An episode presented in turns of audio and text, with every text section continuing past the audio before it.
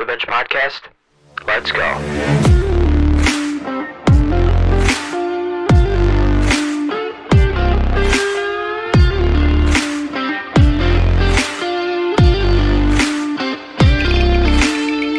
Three, two, one, here we go. Ladies and gentlemen, we're back with the Off the Bench podcast. This is episode number 15. In this episode, we will be recapping the NBA All Star game and All Star weekend as a whole, taking a look at the new rankings in college basketball, and reacting to the bracket sneak peek that the NCAA Men's Division 1 committee released to the public. We'll be reacting to those, seeing what where some teams are sitting at right now before the tournament, which is in a very short time. So, we'll start off with the NBA and All Star Weekend. You had the all the excuse me the celebrity All Star game, which I mean we saw DK Metcalf throw down some cool dunks and all. I, I didn't really watch it. I, honestly, half the celebrities I didn't even know, so I didn't really want to watch it anyways. Um, the Rising Stars was pretty cool. I like how they divided up into the teams like they did the previous year. Jose Alvarado really showed out. I just love watching him play in general. He hustles on both ends of the court. He can really shoot the ball. Obviously, a great defender. So that was enjoyable to watch. And then we'll move on with more of the the main events, we'll say. So the skills competition, Team Jazz wins that one against Team Rooks and Antetokounmpo Bros without Giannis. So Jrue Holiday filled in for them honestly, the skills competition, I, I don't know. It, it's not, I don't think it's that great, to be honest. Again, NBA players showcasing their skills is entertaining to watch, but this particular skills challenge is just not entertaining to watch. It's very boring. I don't see any entertainment in it. So, watching it, I wasn't really uh, entertained, to put it simply. Then after that was the three point contest, which I think should have been last. You save the best for last, do the three point contest last, but it was right in the middle. And Damian Lillard wins the three point contest finally. Him, Buddy Hield, and Tyrese Halliburton had great first rounds. They move on to the final round, and Lillard was repping his alma mater, Weber State college jersey, and then on the back you had Dalla, Dame Dolla. Impressive performance from him. Happy for him to win that. And then the dunk contest which we all thought was dead, needed a unbelievable revival. We didn't know who was going to do it or how it was going to be done. then Mac McClung, who had an unreal high school mixtape of just throwing down dunks on everybody. Not even most recently was just like just signed to an NBA team. He's on a two-way deal with the Sixers. Gets named to the dunk contest really the only notable name that a lot of people recognize there, just from his high school mixtapes and impressive college performances. He comes in, and I think all of his dunks except for one were 50s. Very impressed with him. And I think he was the one to have brought hope back to the dunk contest because in years before it's just been boring. These guys, they can't even get the dunk on the first try, which ruins the dunk in the end. Mac McClung was throwing him down on the first try, I think every time, maybe except for one time, if I can remember off the top of my head. But almost all of them were on the first try, and almost all of them were 50s, and they're very crazy dunks, jumping over people, doing almost a 720 to end the competition, saying it's over, ladies and gentlemen, it's over. And in fact, it was over. He takes the dunk contest championship. I'm very happy for him and it's actually good for his personal brand too. A lot of NBA teams are gonna, or a lot of NBA teams and fans really saw what he brought to the big stage in terms of athleticism and being able to dunk the basketball. Dunking isn't the only thing he's good at. He's also a good all-around player too, despite his size. So he's gonna get a lot of looks from other NBA teams, and I'm thinking he could potentially sign a contract that's not a two-way with an NBA team. And then Moving on to Sunday, the All Star game. You had the draft before, which I thought it was a cool idea initially to do that before the game. As I said last week, it would give it more of a pickup game feel. Um, I think it took too long. I I don't know. I, I wasn't a, I wasn't a huge fan of it. I'll be honest. I was not a huge fan of it. I think it took too long. I mean, LeBron, thank God it was LeBron and Giannis as the captains because they just have great personalities. I could actually listen to them talk and joke around for that amount of time, but I don't know. I think it took way too long, too much going on with it, to be honest. But I think it was a cool idea to do it. I just don't think it was executed properly. So the draft that took some time, and then you got a, pretty much a Post Malone concert right before the game, which did not expect that to happen. I don't know if that was planned or not, but that happened. And then the game happened, where we all know the All Star game, like all All Star type games in all the different sports leagues. Really, the you got the best of the best on the court playing against each other. They're not going to go super hard just because they don't want to risk getting injured in really a pointless game for themselves.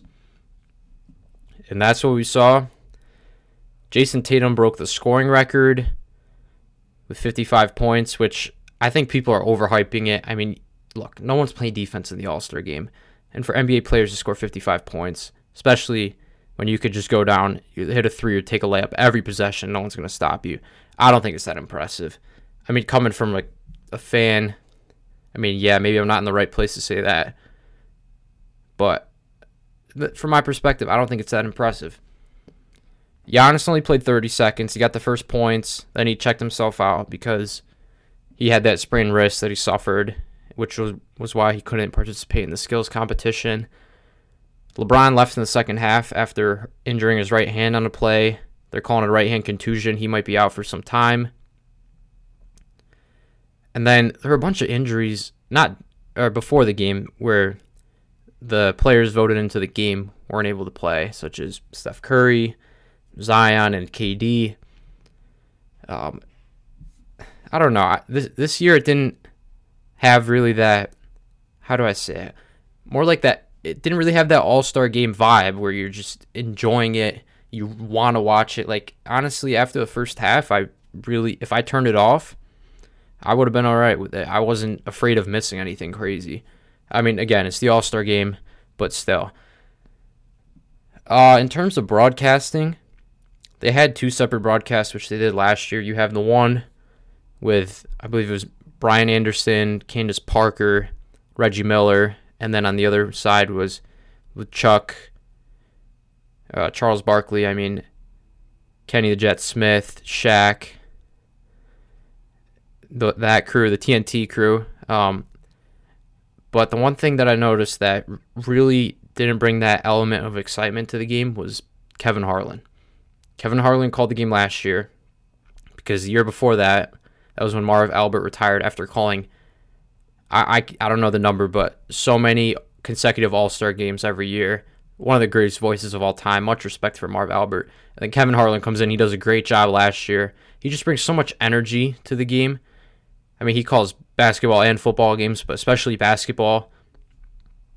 Is, yeah, there's just that unmatched energy that Kevin Harlan brings to every game, and especially last year made it really entertaining. He called the skills challenge, the dunk contest, and the three point contest on Saturday, but I don't understand why they didn't have him on Sunday.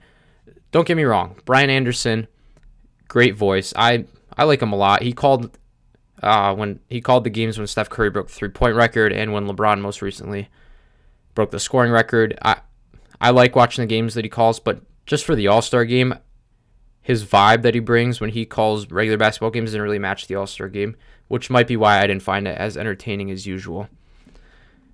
Um, obviously, there's not going to be any defense played in the All Star game, which I mean, you know, the fans love offense, but defense is always nice to see too, especially getting crucial stops.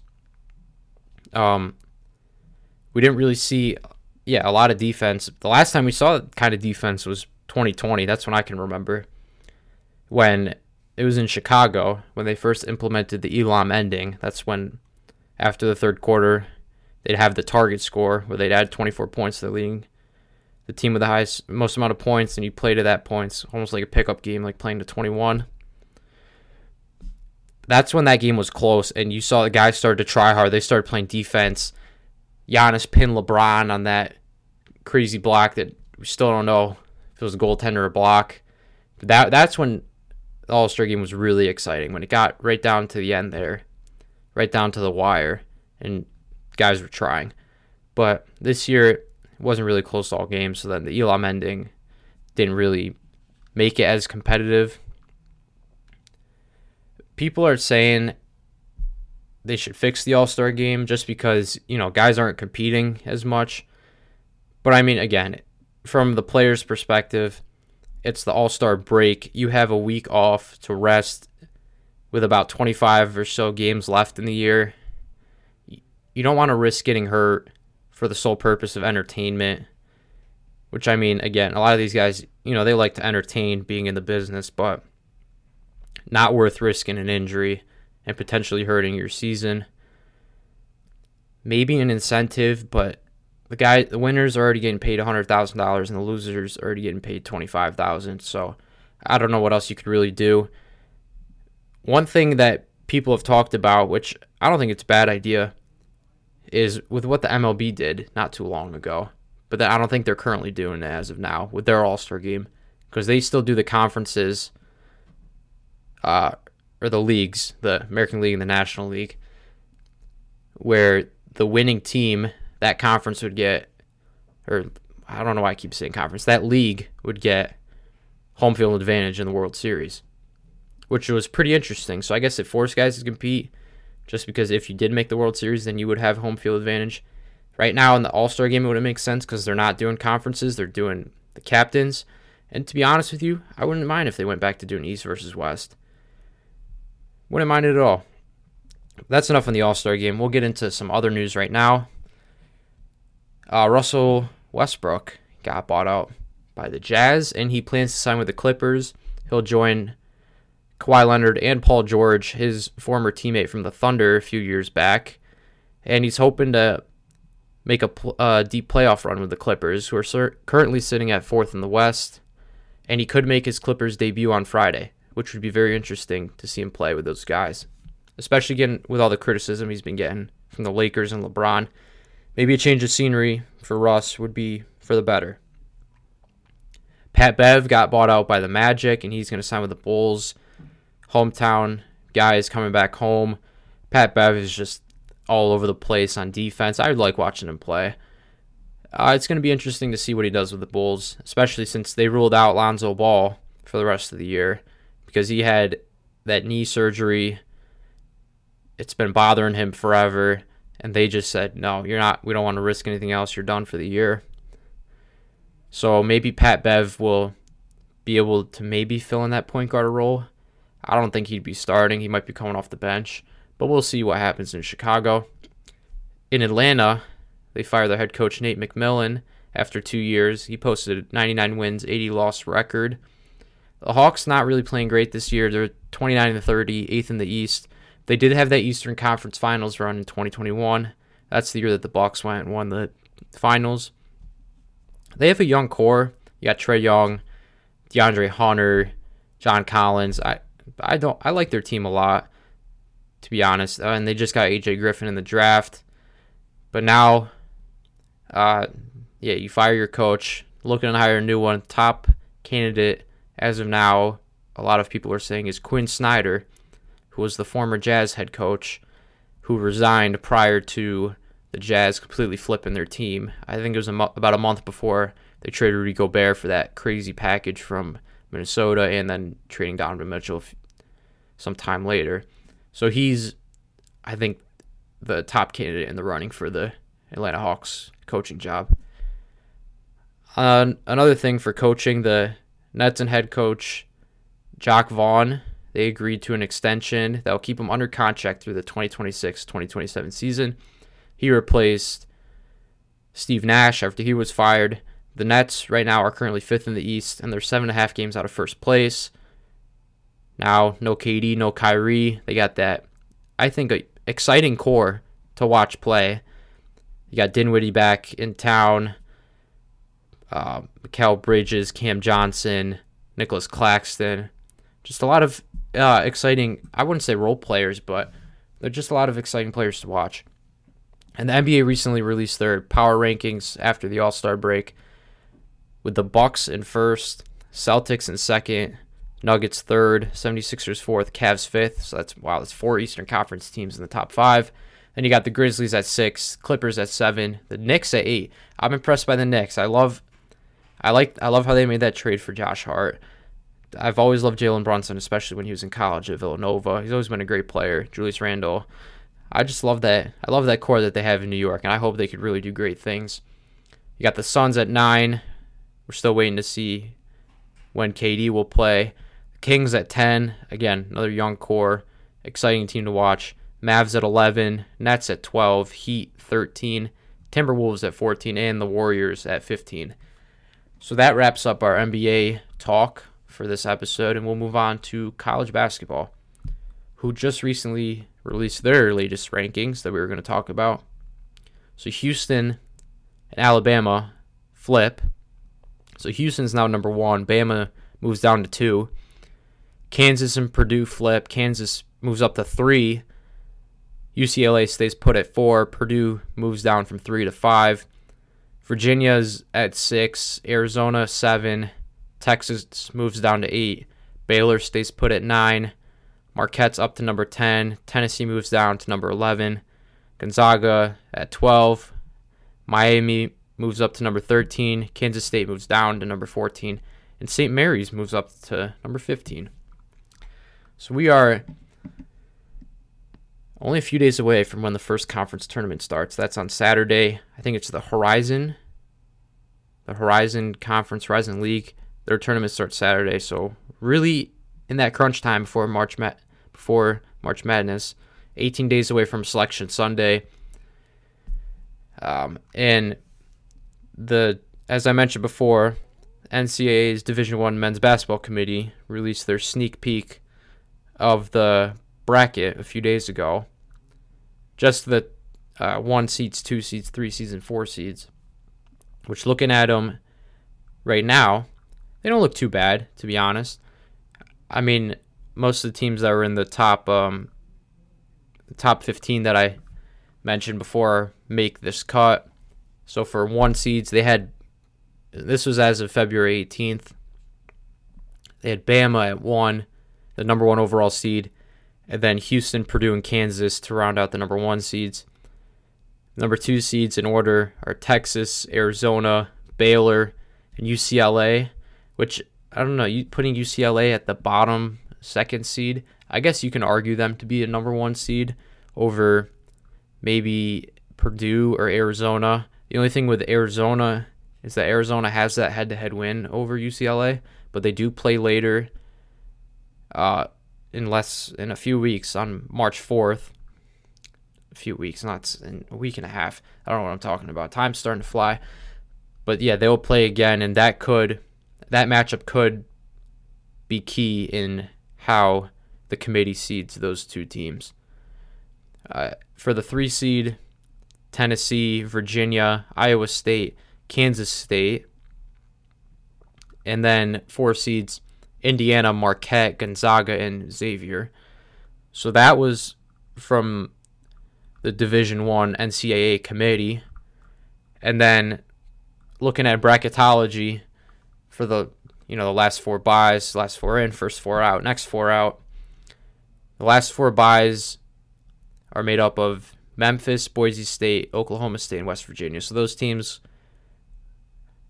round out the top 64. They won't have to play in the or not the top 64. I, I mean, I guess no, no, it's not the top 64. They're not gonna have to play that extra game to get into the tournament. They're not going to be one of the in, involved in one of those four games before the first round starts. The first four, that's what they are. The last four in, these teams would have to be playing in the first four. Nevada, Mississippi State, USC, and Wisconsin, I believe, as 11 seeds because they always have the, the four 16 seeds play each other and four 11 seeds projected to play each other. And then first four out the elephant in the room, North Carolina, who went to the championship game last year. They are having a terrible year this year. They're they're above 500, but they've been struggling.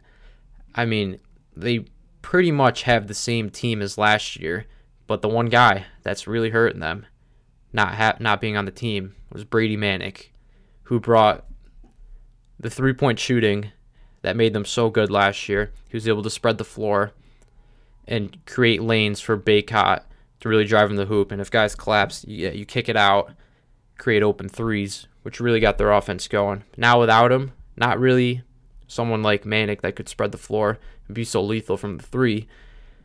So they're struggling, North Carolina. Right now, they're the first four out, top of the first four out, followed by Charleston, New Mexico, Utah State. And then the next four out would be Oregon, Arizona State, Texas Tech, and Penn State. So for these teams that I've listed, for the first four out and the next four out, they still have a chance to make it in, but right now it's not looking likely. If they want to make it in, I think they would have to win out their re- remaining regular season games, which is not easy to do. And they'd have to really be impressive in their conference tournaments because or win obviously if you win the conference tournament, you go to the the big dance, but that's extremely hard to do. We saw that last year in the ACC. I believe it was Virginia Tech. Virginia Tech made it all the way to the championship. I don't did they win the championship? I'm not sure. I'm going to look it up right now. But they were really a scrappy team that made it all the way to the the championship game. Oh, they did win. They did win the championship game. But then I think they got bounced after either the first or the second round. Oh, I'm thinking of Texas Tech. Texas Tech. No, Texas A&M. I'm getting my my Texas teams mixed up. Texas A&M made it to the championship game last year in the SEC tournament, lost, um, and they were I think one of the first four teams out from the tournament last year. I'm just double checking that right now. Um, let's see. Texas A&M, yeah, they were the eighth seed in their conference tournament, and they lost to Tennessee 65 to 50. Um, and I don't think they made it into the tournament, if I'm not mistaken.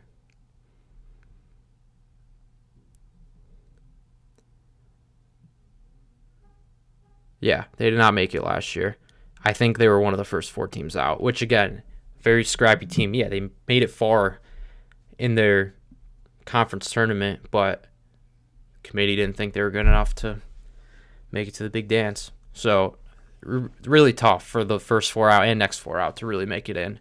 They do have five or six more games left in the regular season before that. So if they do have some impressive wins, again, they're playing in conference opponents beating them, especially for the, the teams in the big conferences like North Carolina, Oregon, Arizona State, Texas Tech, Penn State. Those wins look better on the record because they're playing stronger opponents in the bigger conferences. But yeah, those wins are huge. And it's going to be very interesting to see what happens in the upcoming weeks. And we'll end it at that. We'll wrap up this episode. It was pretty good. Got into many different things. We'll be back next week on March 1st because February only has 28 days. See you then. Hope you all have a great rest of your week. Thanks again.